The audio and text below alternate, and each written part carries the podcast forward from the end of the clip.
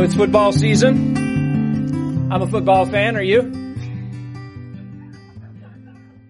Now listen, we all know it's not right to judge a coach by how he dresses. Whether that's Bill Belichick in his hoodies or the venerable Tom Landry in his suit and fedora. We don't judge a coach by how he dresses.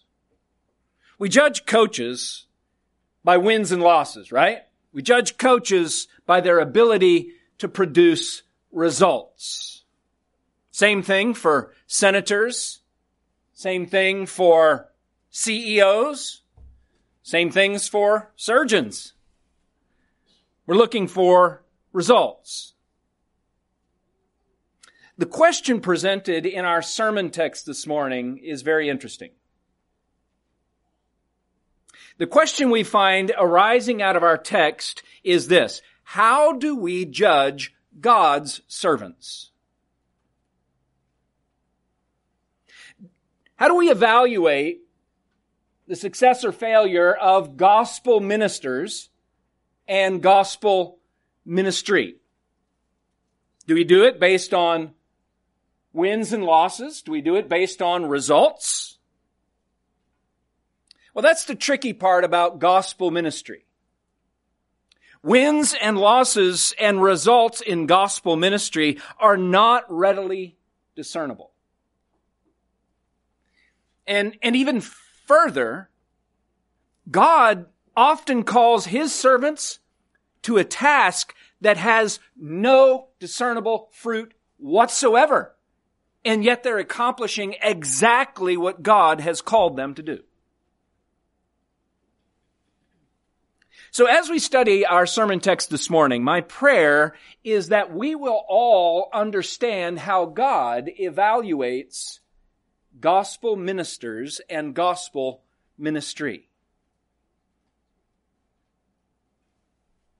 Now, our sermon text is 1 Corinthians chapter 4, verse 1 through 5. Would you please take your copy of God's Word? 1 Corinthians chapter 4, verse 1 through 5. And as we read and explain this text this morning, I want to encourage you that there's at least three spheres of application of this text.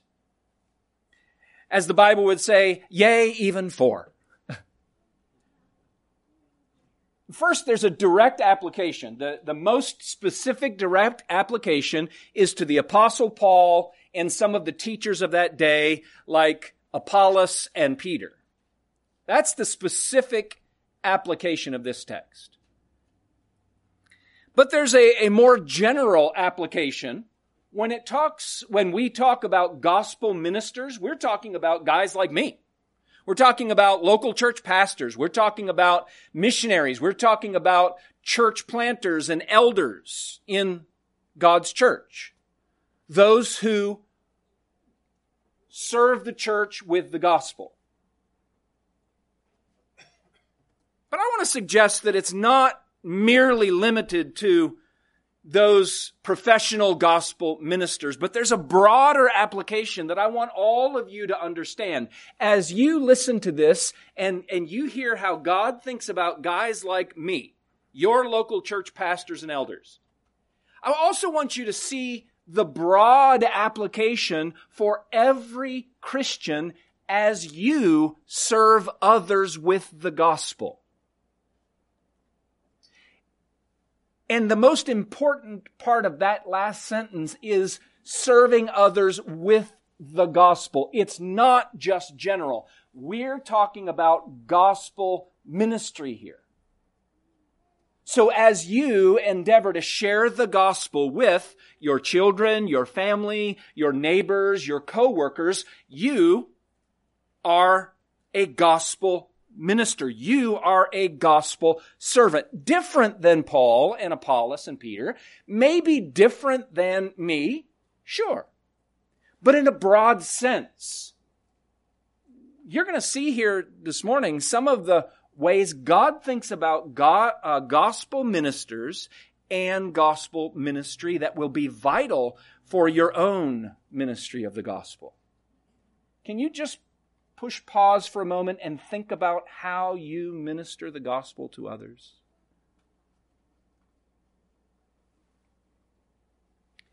Let's read our sermon text, 1 Corinthians chapter 4, verse 1 through 5. This is how one should regard us, Paul says, as servants of Christ and stewards of the mysteries of God. Moreover, it is required of stewards that they be found faithful. But with me, it's a very small thing that I should be judged by you or by any human court.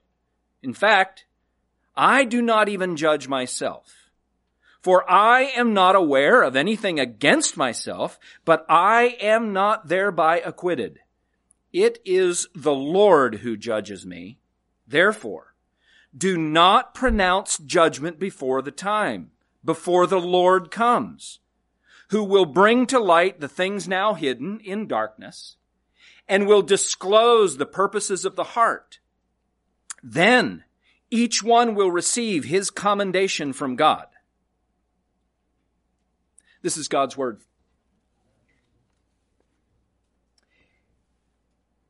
So, what we see here this morning are the role of gospel ministers, the responsibility of gospel ministers, and then the evaluation of gospel ministers. Specifically, Paul, apostle, uh, uh, the apostle Paul, Apollos, and Peter. Very directly, though, to local church elders, and then maybe even more broadly as all Christians are involved in gospel ministry. The role of gospel ministers that we see here is in verse 1. This is how one should regard us. Here's how you should view us, or here's how you should think about us, the apostle Paul says, as servants of Christ and stewards of the mysteries of God. Let's give some context to why Paul is talking about this. For those of you who have not been with us for about the past 10 weeks, the church at Corinth was a recent church plant, about four years old at this time, and the church was being torn apart over the issue of spiritual teachers. Uh, the church had divided themselves into four different groups, and they kind of aligned themselves into parties under four different spiritual teachers. Uh, those who belonged to Paul, those who belong to Apollos, those who belong to the uh, the local biker club, and then lo- those who said, uh, "No, I'm with, I'm with Peter," uh, and those who said they're with Jesus. All right, so that's loud. Four factions, church divided, being torn apart. So Paul addresses this. And I told you last week that he takes so long to address this four chapters that it's the equivalent of about 15 other books of the Bible. In fact, that it's more than about six other books of the New Testament and the same as about eight or nine more. It's, it's an amazing thing. That shows you how serious of an issue this is.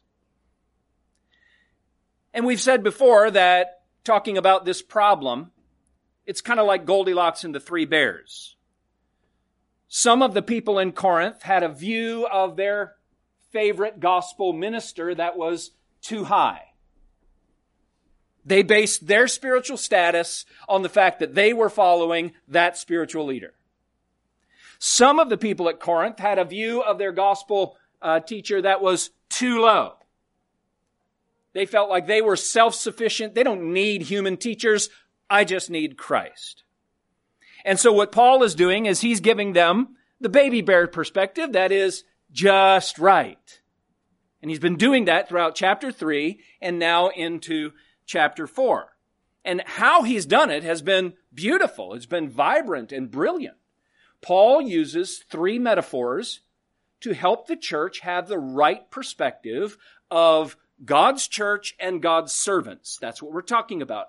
God's church and God's servants. So he gives them three metaphors. Do you remember what they are? I bet you some kids know exactly what they are. Paul said the church is God's field, and his servants are the laborers in the field. Uh, then the second one was the church is like God's building, and the laborers are the craftsmen who are involved in building the building. And then the third one is that the church is God's temple. And the servants, like Paul and Apollos, Paul and Apollos and Peter, are like the ministers in the temple. Now, in chapter 4, he's going to give us a fourth metaphor. Paul is going to talk about the church as God's estate and his servants as stewards of the estate. Now, when you and I hear the word steward, we might think of the person who serves us the tiniest little pack of peanuts that you've ever seen on the airline. But here in the New Testament, a steward is a household manager. It's usually the chief slave or the chief servant who had earned the most trust of the owner of the house.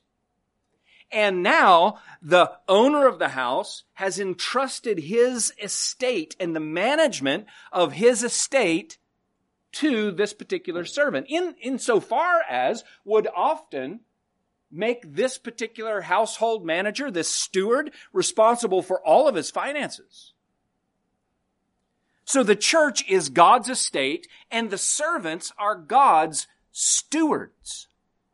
And what Paul says here is that we, Paul, Apollos, Peter, we are the household managers of God, which is a very important role. But remember, God still owns the house. And what is it specifically that they steward? Look at the end of verse 1. The mysteries of God. See that? This is how you should regard us as servants of Christ and stewards, household managers of the estate, but specifically of the mysteries of God. What God has put into the hands of the apostle Paul and Apollos and Peter is the mysteries of God. What is that? The mysteries of God is the New Testament way of talking about the gospel. The mysteries of God in chapter 1 of 1 Corinthians, chapter 2 of 1 Corinthians, we have seen that the mystery of God is God's plan to redeem sinners through Christ and Him crucified. And Paul in chapter 1 labored to, to remind us that Christ and Him crucified is foolishness to the world. But to those who are being saved, it is the what? It's the power and wisdom of God. The mysteries of God are not understood by natural thinking people, but the spiritual mysteries of God are understood by spiritual people because of the illumination of the Holy Spirit of God. Paul has the gospel in his hands. It's God's gospel, and he has been entrusted with this gospel to serve God's people, God's church. You remember one time Paul talked to his uh, young protege Timothy, and he said, Timothy, Take that which has been entrusted to you and be faithful with it. Don't shy away from it, but keep it pure. Keep the gospel pure because you've been entrusted with it. So he gives us this fourth metaphor that the church is God's estate, we are God's servants, and the gospel is God's treasure. And that is how you should view the apostle Paul, the apostle Peter, and your local church elders. We're God's stewards. That's a pretty important role. But friends, just like your local church elder, you have been entrusted with the gospel. You have been given the gospel and called to be the ambassador of God here on earth. It's not your gospel, it's God's gospel. But we steward God's gospel as we share it with others. And here in this text, Paul wants to highlight the role of the gospel ministers. And one of the reasons that he's doing this is because they are, they're thinking lightly of at least three out of the four, are they not? Some said, I'm of Paul, I'm of Apollos, and I'm of Peter. But then others said, What? Yeah, we don't need you. We're only of Christ. They thought lightly. Paul wants to say to them, What are you talking about? You can't think lightly of, of the human instrument through which God ministers to their church. They're a vital role. They're not everything, but they're vital in the process. They are God's stewards. And here in this case,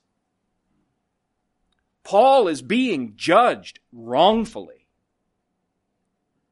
When, when we go through that list, you might hear four nice little groups, but Paul uses the word torn apart when he talks about what's happening in the church. They're tearing the, par- the church apart. In other words, this group over here who says, I'm of Paul, is despising Peter. So Paul, in this particular case, is being, being, uh, wrongfully judged by 75% of the church. Those who say, I'm of Peter, I'm of Apollos, and I'm of Christ say, I am not of Paul. That's what's going on in chapter 4. So chapter 4 has a decisive turn. Chapter 4 is now Paul's personal defense of, of why they should not be against him and for someone else. So far, he's been pretty general. But three out of the four factions in the church were decidedly against Paul, so he gives a personal defense. Last week, at the end of chapter three, Paul said, You do not belong to us, we belong to you. You remember that? God has given us to you as your servants. This week, he's going to say, God has given us to you, but we're not accountable to you. We're accountable to God alone. He's the master of the house. So we should regard gospel ministers as God's stewards. They're not nothing. They're not everything. They are stewards over God's estate, charged by God to serve His church. And that, my friends, is a very important role. Number two, we see the responsibility of gospel ministers in verse two. Moreover, it's required of stewards. Oh, oh, What's required? Okay. Your stewards, what is required of stewards? Moreover, it's required of stewards that they be found faithful. Number one responsibility of stewards is that they be faithful. Anthony Thiselton, who is a Greek expert, says that when this word faithful is used, it has a double nuance, and the nuance is faithful to the task on one side and trustworthy by the one who gave them the task on the other. So you have this steward who is faithful and trustworthy. The household manager must be faithful to the wishes and instructions of the owner of the estate and then trustworthy with the administration of the resources which have be, been put into his possession. What good is a steward if you can't trust them? So the number one thing that you're looking for in someone that you're going to entrust your estate to is somebody who's going to be trustworthy, someone who's going to be faithful. Paul wants to emphasize that this is how you judge God's servants. Are they, what's the key word? Faithful.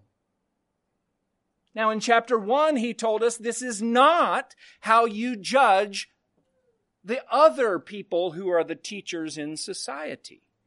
When they come to town, the sophists, the wise teachers in Greek society, how do you judge them? Well, they come to town with their pomp and their circumstance and their eloquence. So they're judged according to their oratory skills. They're judged according to their rhetoric. They're judged according to their ability to wow the crowd. They're judged according to the size of the audience. Do you see the application? We don't judge the faithfulness, the success of local church pastors by their eloquence, their rhetoric, their ability to wow anyone, or the size of the crowd. We don't judge pastors or apostles the same way we judge coaches. Faithfulness is not all of these things. But success as a steward of God is one simple word faithfulness. Success is faithfulness. Specifically, faithfulness concerning what? Look at the text. Faithfulness concerning what is it that specifically Paul identifies has been put into their hands? The mysteries of God, the gospel.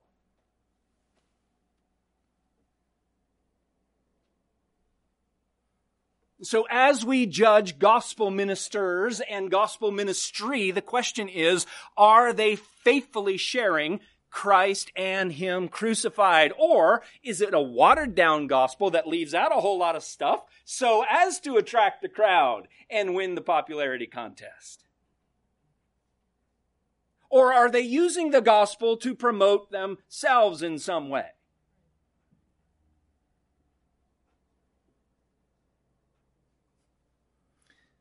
Success in God's ministry, gospel ministry, is a tricky business.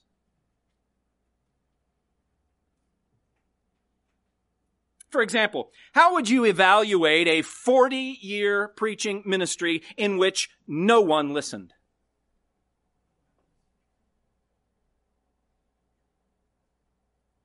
Ask Isaiah.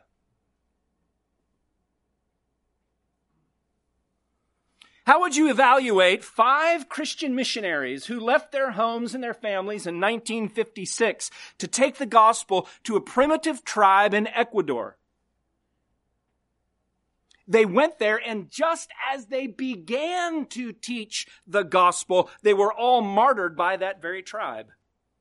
And no one responded to their message. How would you judge that ministry? Someday you might ask Jim, Jim Elliot and his team. But in both cases, God will evaluate them as successful. Why? Because they were, keyword, faithful. How do you judge a parent who faithfully shares and lives the gospel with their children, and yet that child rejects the Lord Jesus Christ?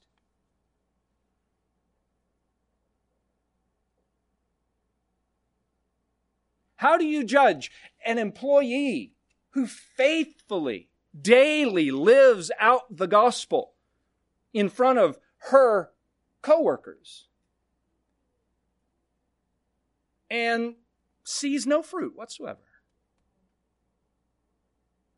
Insert family, insert neighborhood, insert classroom. The responsibility of gospel ministers is one word faithfulness. And so, verse 3 through 5, we see the evaluation of gospel ministers. We've seen the role and the responsibility. Now we look at the evaluation, verse 3 through 5. And this is what the church was doing. They were evaluating Paul, they were determining uh, a judgment about him, good or bad. Judgment's not always a, a bad word. It's we all do it, right? We all come to conclusions. Question is, are you coming to the proper conclusion based on the right criteria? And are you supposed to be judging in the first place? verse 3 through 5. Paul says, With me, it's a very small thing that I should be judged by you or by any human court. In fact, I don't even judge myself. For I'm not aware of anything against myself, but I am thereby, but I'm not thereby acquitted. It's the Lord who judges me. Therefore, do not pronounce judgment before the time, before the Lord comes. Because it's the Lord who will bring to light the things now hidden in darkness. It's the Lord who will disclose the purposes of the heart. And then, on that day, when the Lord comes, each one will receive his commendation from God. What a thick and wonderful paragraph. I want you to notice Paul talks about the reality of judgment, a warning about judgment, the problem with judgment, and then an exhortation about judging. Gospel ministers and gospel ministry. First of all, did you notice the reality of judgment? It happens. Gospel ministers are judged. It's a reality of life. I know that there's conversations when you get in the car driving home. I know that sometimes I'm being roasted over lunch. And we've all done it. It would be something other than human not to. Paul speaks of three kinds of human judgment. First of all, did you notice in verse 3, the church judged Paul in his ministry. Secondly, the society judged Paul in his ministry. See there in verse 3? Paul says, I'm judged by human court. Now that might be the court of public opinion, or Paul was plenty of time brought up before the Roman or the Jewish courts. Actually, I don't know if he was ever brought up before the Jewish court, so scratch that. He was before the Roman court for sure. But Paul says the church judges gospel ministers and ministry, society judges them. And then this third one, very interesting. Paul judged Paul and his ministry. And don't you know that every, every pastor worth his salt is doing that too? But here's the point. All three of them are fallible. All three of them are inaccurate. There's not one of those three that we can trust. Paul says, look, my conscience is clear, but my conscience is not the final authority. The Lord's verdict is about my ministry. So then he talks about the fourth kind of judgment. The Lord who judges me at the end of verse 4. It is the Lord who judges me, says Paul, me, says Tim, and you. Christian and non Christian. But because of that, look at the very beginning of verse 5. There is a warning. The warning against judgment. Do not pronounce judgment prematurely. Don't do it before the time, before the Lord comes. Now, I think that word prematurely is very important is Paul telling us here that we should not evaluate gospel ministers and gospel ministry?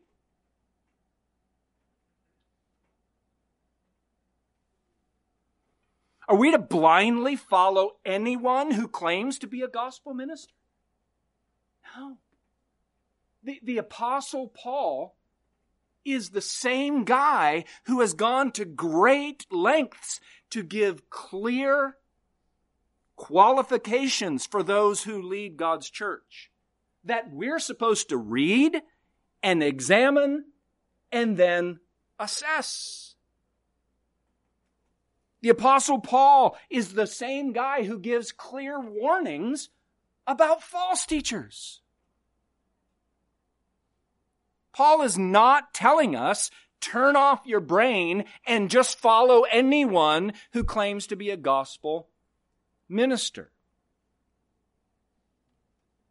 What he is doing is he is warning us that our human evaluation of gospel ministers and their ministry is limited, not accurate, and therefore cannot be trusted, friends. We must leave the final judgment to the Lord.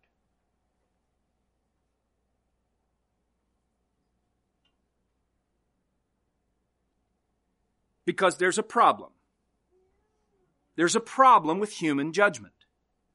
Do you see it there? Paul says there's three factors that limit our ability to judge in verse 5.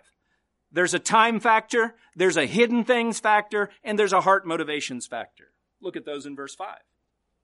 There's a time factor that we can't predict. Therefore, do not pronounce judgment when? Before the time. We don't know what God's going to do with the seed. We don't know who's good ground and who's not. We don't know God's sovereign plan. All we know is that our responsibility is to sow.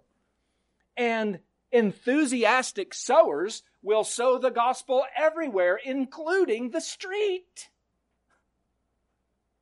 Right? I mean, that guy in Matthew 13 was throwing it in the, the, on the rocks and in the bushes and on the good ground. He was just prolific with the gospel. That's faithfulness. But you can't judge results by that. It's up to God. God knows the good ground. God determines the growth. There's a time factor that we can't predict. Secondly, there, there are hidden things that we can't see. Look there in verse 5.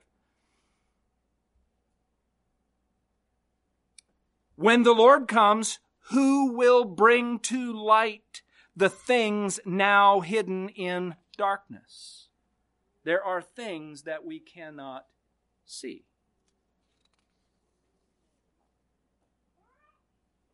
Good things, bad things that you and I can't see. But God does.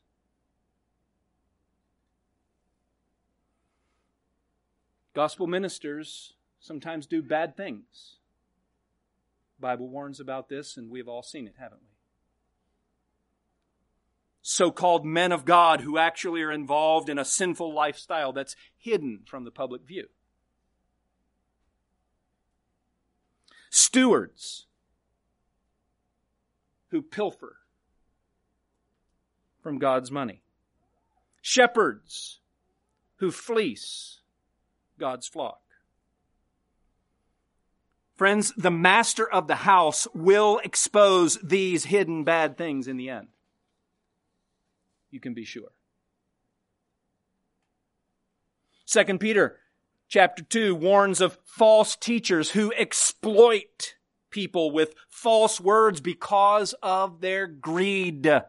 They're out there. They're hidden not always easily identifiable.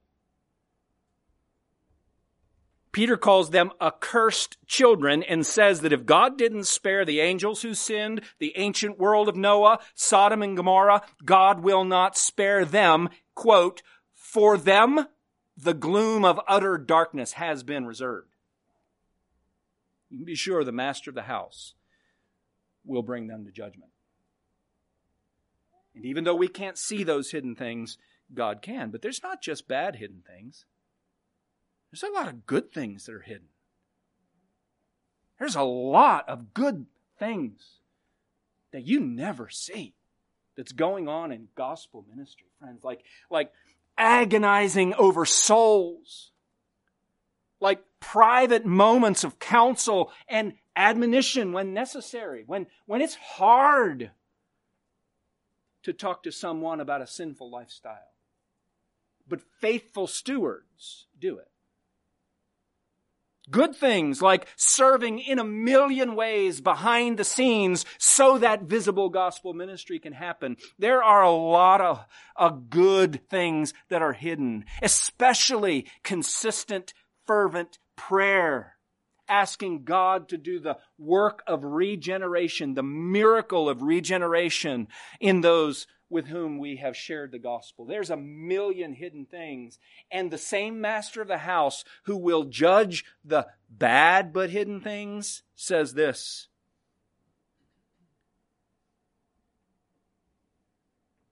Your Father who sees in secret will reward you openly. Isn't that beautiful? Faithful servant, your Father sees the hidden things. When He comes, He will reward you openly.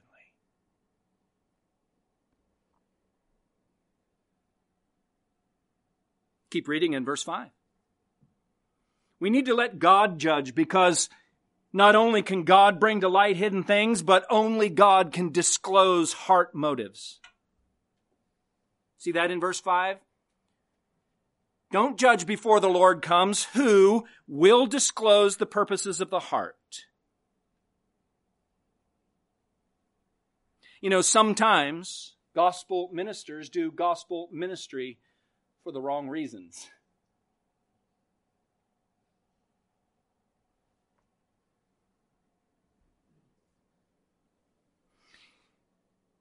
And God knows those reasons.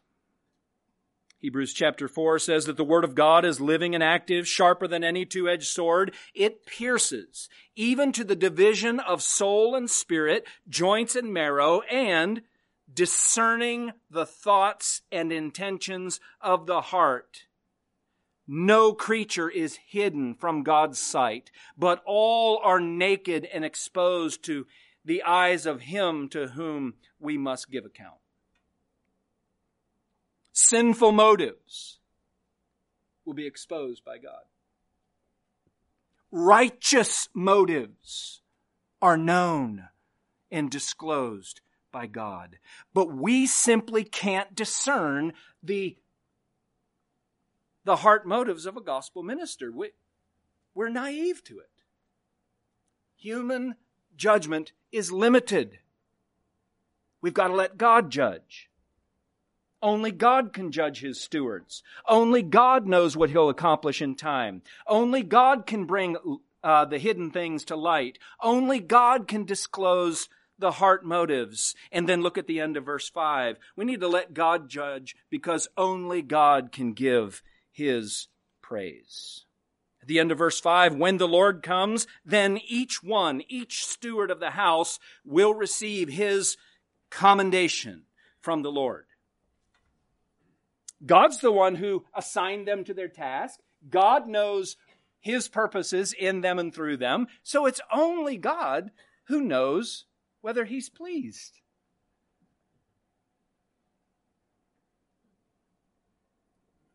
You remember the parable in, in Matthew chapter 5?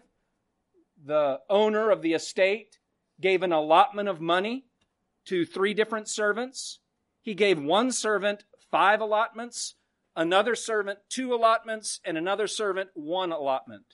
But do you know what's, no, what's amazing about that story? Is that all three servants were judged based on exactly the same thing. Were they, keyword, faithful with what they had been given? And they all, two of them at least, received the same commendation. Quote, well done, good and faithful servant. You have been faithful over little. I will set you over much. Enter into the joy of your master. So we see the role of God's ministers, we see the responsibility of God's ministers, and we see the evaluation. We can't judge. Our judgment, our evaluation is very, very limited. Only God can judge. Because gospel ministers are His stewards. So I just want to suggest four big takeaways for us all. Everybody in the room, four big takeaways. Number one, this text has given us an instruction on how to view gospel ministers, hasn't it? We should look at elders, other pastors, teachers. We should thank God for the apostles and the, the teachers in the Bible. We should regard them as God's stewards. They're not nothing. They're not everything. They're stewards. Really important role over God's estates. We ought to be thankful for them. And we ought to follow them. I love how Paul says this elsewhere as they follow Christ, but only as far as they follow Christ and no more. Because they'll be judged by God based on his principles of faithfulness, won't they? Number two, big takeaway. This text is given, given us a warning not to judge gospel ministers or gospel ministry prematurely. We can't judge gospel ministers the same way we judge football coaches or singers based on results and performance. You shouldn't judge your elders that way either. Parents, neither should you judge your parenting. If it's gospel ministry, then the goal is faithfulness. Success is faithfulness. Only God can assess the faithfulness to his assignment. Only God can know what he's going to accomplish over time. Only God can bring to light hidden things, disclose heart purposes, and only God can give his praise.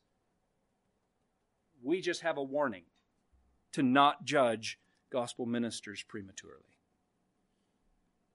Number three, this text has given us an exhortation. It's the flip side of the warning.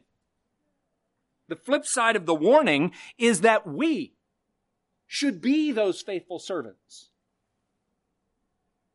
And I told you at the beginning of this sermon, I want to encourage every Christian here to, that you have been given the gospel, not like an apostle, not, not even like a, a vocational pastor, but you've been given the gospel. You are to steward that gospel in your sphere of influence. How you doing? Be faithful. That's your goal. Don't worry about the results. Do you remember in Mark chapter 4, Jesus told an amazing story about another farmer who went out and he sowed the seed, and then do you know what he did next? He went to sleep.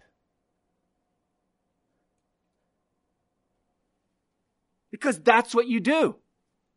The story goes on to say that he, that he doesn't understand how the seed buds, sprouts, grows, and all that stuff. He says the earth takes care of all of that. The point is the sower did his job and then he rested that God will do his. That's what I'm doing here. Have been for 10 years. Parents, that's what you need to do. Co, uh, friend, uh, employees, employers, that's what you need to do in your sphere of influence. Plant the seed. Do your job. And then God will do his, whatever he wants you can rest. You don't have to fret. Success is faithfulness. I want to give you one last application. And it's the gospel application of all of this. You know what Paul ultimately wants us to do here? He wants to take the eyes of the church at Corinth off of their spiritual leaders and put them on Jesus Christ. He doesn't want them to boast or glory in Paul, Apollos, Peter. He just wants them to glory in God alone. So this text gives us the gospel. Christ is the manager of God's house. God sent His Son to redeem sinners so that we can be adopted as God's sons. And now we have an inter- eternal inheritance with Christ. That's what Zach read for us earlier. Christ is the mystery of God. Christ is the mystery of how God redeems sinners like me. By grace alone, through faith alone, in Christ alone, and for God's glory alone. Friends, if you're here and you're not a Christian, You can turn away from your autonomous life. You can turn away from sin and turn to Christ today. You can put your faith in Jesus Christ, and He will wash your sins away, make you righteous, and give you an inheritance for all of eternity. By faith and grace, not by works. Because Christ is the mystery of God. And you know what? Ultimately, friend, our salvation, everything we have in Christ, is ultimately dependent on His faithfulness, not ours. Aren't you glad about that? Oh, come, all you unfaithful. Because Jesus is the faithful one of 1 Corinthians chapter 4. And finally, here's the gospel. Christ is the one who was judged for our sin so that we will never be judged for our sin, and we will only stand before God and be judged for our service. You know what that does? That frees us to just go serve and be faithful. We don't have to earn anything. We just go. He's already been judged. He extinguished the wrath of God he drank the cup of God's wrath so that we can enjoy the wine of God's grace. Now we can live free to serve so that on that day we will hear, Well done, you good and faithful servant. I put you in charge of little. but you've been faithful. Now, I'm going to set you over much. Enter into the joy of your Lord. That's good. Pray with me, please. Father, I want to thank you for the fact that you have you have saved us through the service and sacrifice of Christ. And you have now given those of us who have been redeemed, you have given us the gospel to be your stewards and to, to carry that gospel to other sinners just like us. You have given us the privilege to, to share the good news of forgiveness of sins and eternal life through the sacrifice of Jesus Christ. I pray that you would find us faithful. I pray for me. I pray for the those who would be elders of our church that you would find us faithful servants, stewards over this your house. I pray for every Christian here who is a faithful steward of your gospel to their children, to their family, to their workplace. I pray that you would allow us the freedom and joy to do the work and leave the results with you and you would give us your grace to not judge one another based on the wrong criteria, not even to judge ourself, but just endeavor with joy to be faithful. And I pray that you would do the miracle of gospel ministry through even jars of clay like us. We pray and we thank you for this in Jesus' name. Amen.